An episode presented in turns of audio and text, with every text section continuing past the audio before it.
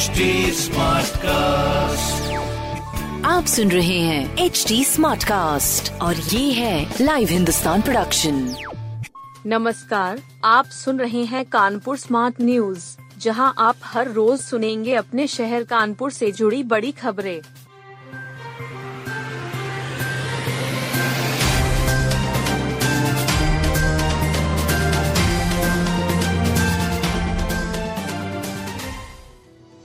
नौबस्ता से सारी पोलिंग पार्टियाँ बूथों के लिए रवाना। नगर निकाय चुनाव के लिए प्रचार थम चुका है मगर सोशल मीडिया पर पोस्टर वार जारी हैं। इस वार के ज़रिए एक दूसरे के दावे खारिज किए जा रहे हैं। किसी की घोषणा को फेक बताया जा रहा तो किसी के दावे को फर्जी। इससे पहले मंगलवार को नुक्कड़ सभाओं से लेकर रोड शो तक हुए। इससे शहर के प्रमुख मार्गों पर जाम लगा था।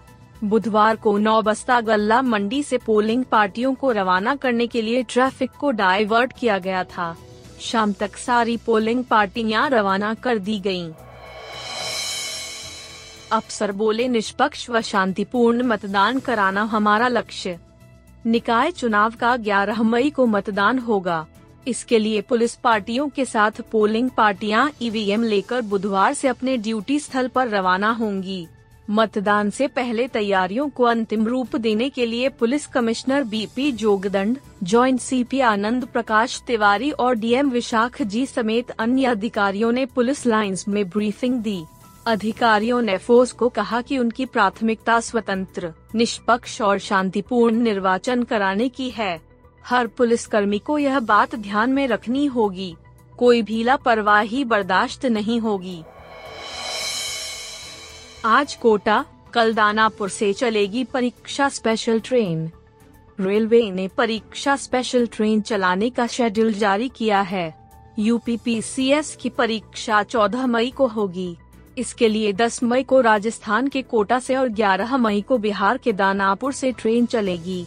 कोटा, दानापुर से चलने वाली स्पेशल ट्रेनें कानपुर सेंट्रल होकर गुजरेंगी और इनका स्टॉपेज भी कानपुर सेंट्रल पर दिया गया है। रेलवे पीआरओ ने बताया कि, की ट्रेन नंबर शून्य नौ आठ एक नौ कोटा से 10 मई को शाम सवा सात बजे चलेगी। दूसरे दिन सुबह छह बजकर दस बजे कानपुर सेंट्रल पहुंचेगी। अभ्यास मैच में एनसीए कैंप के खिलाड़ी लेंगे हिस्सा। ग्रीन पार्क स्टेडियम में आयोजित एनसीए के अंडर 19 कैंप में देश भर से चयनित खिलाड़ी अभ्यास मैच खेलकर प्रतिभा का प्रदर्शन करेंगे। दो दिवसीय अभ्यास मैच में एनसीए के प्रमुख राजीव दत्ता खिलाड़ियों के प्रदर्शन को परखेंगे। ग्रीन पार्क में पिछले कई दिनों से चल रहे शिविर में हर खिलाड़ी की क्षमता को परखने के बाद टीम बनाई गई है। यूपीसीए के एक पदाधिकारी ने बताया कि देश के पाँच जोन में एनसीए की ओर से शिविर लगाए गए हैं।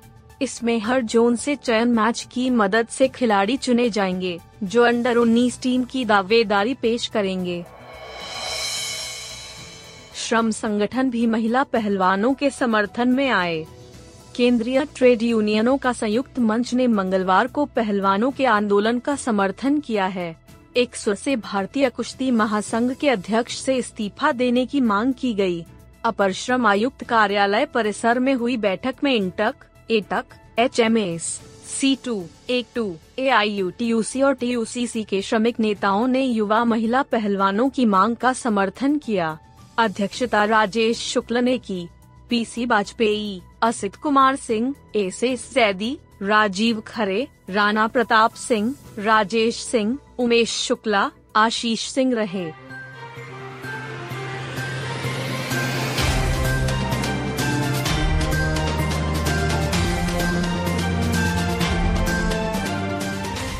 आप सुन रहे थे कानपुर स्मार्ट न्यूज़ जो की लाइव हिंदुस्तान की प्रस्तुति है।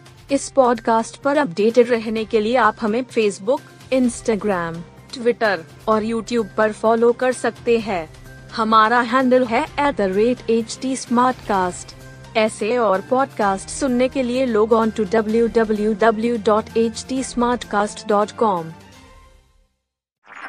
आप सुन रहे हैं एच टी और ये था live Hindustan production HD Smartcast.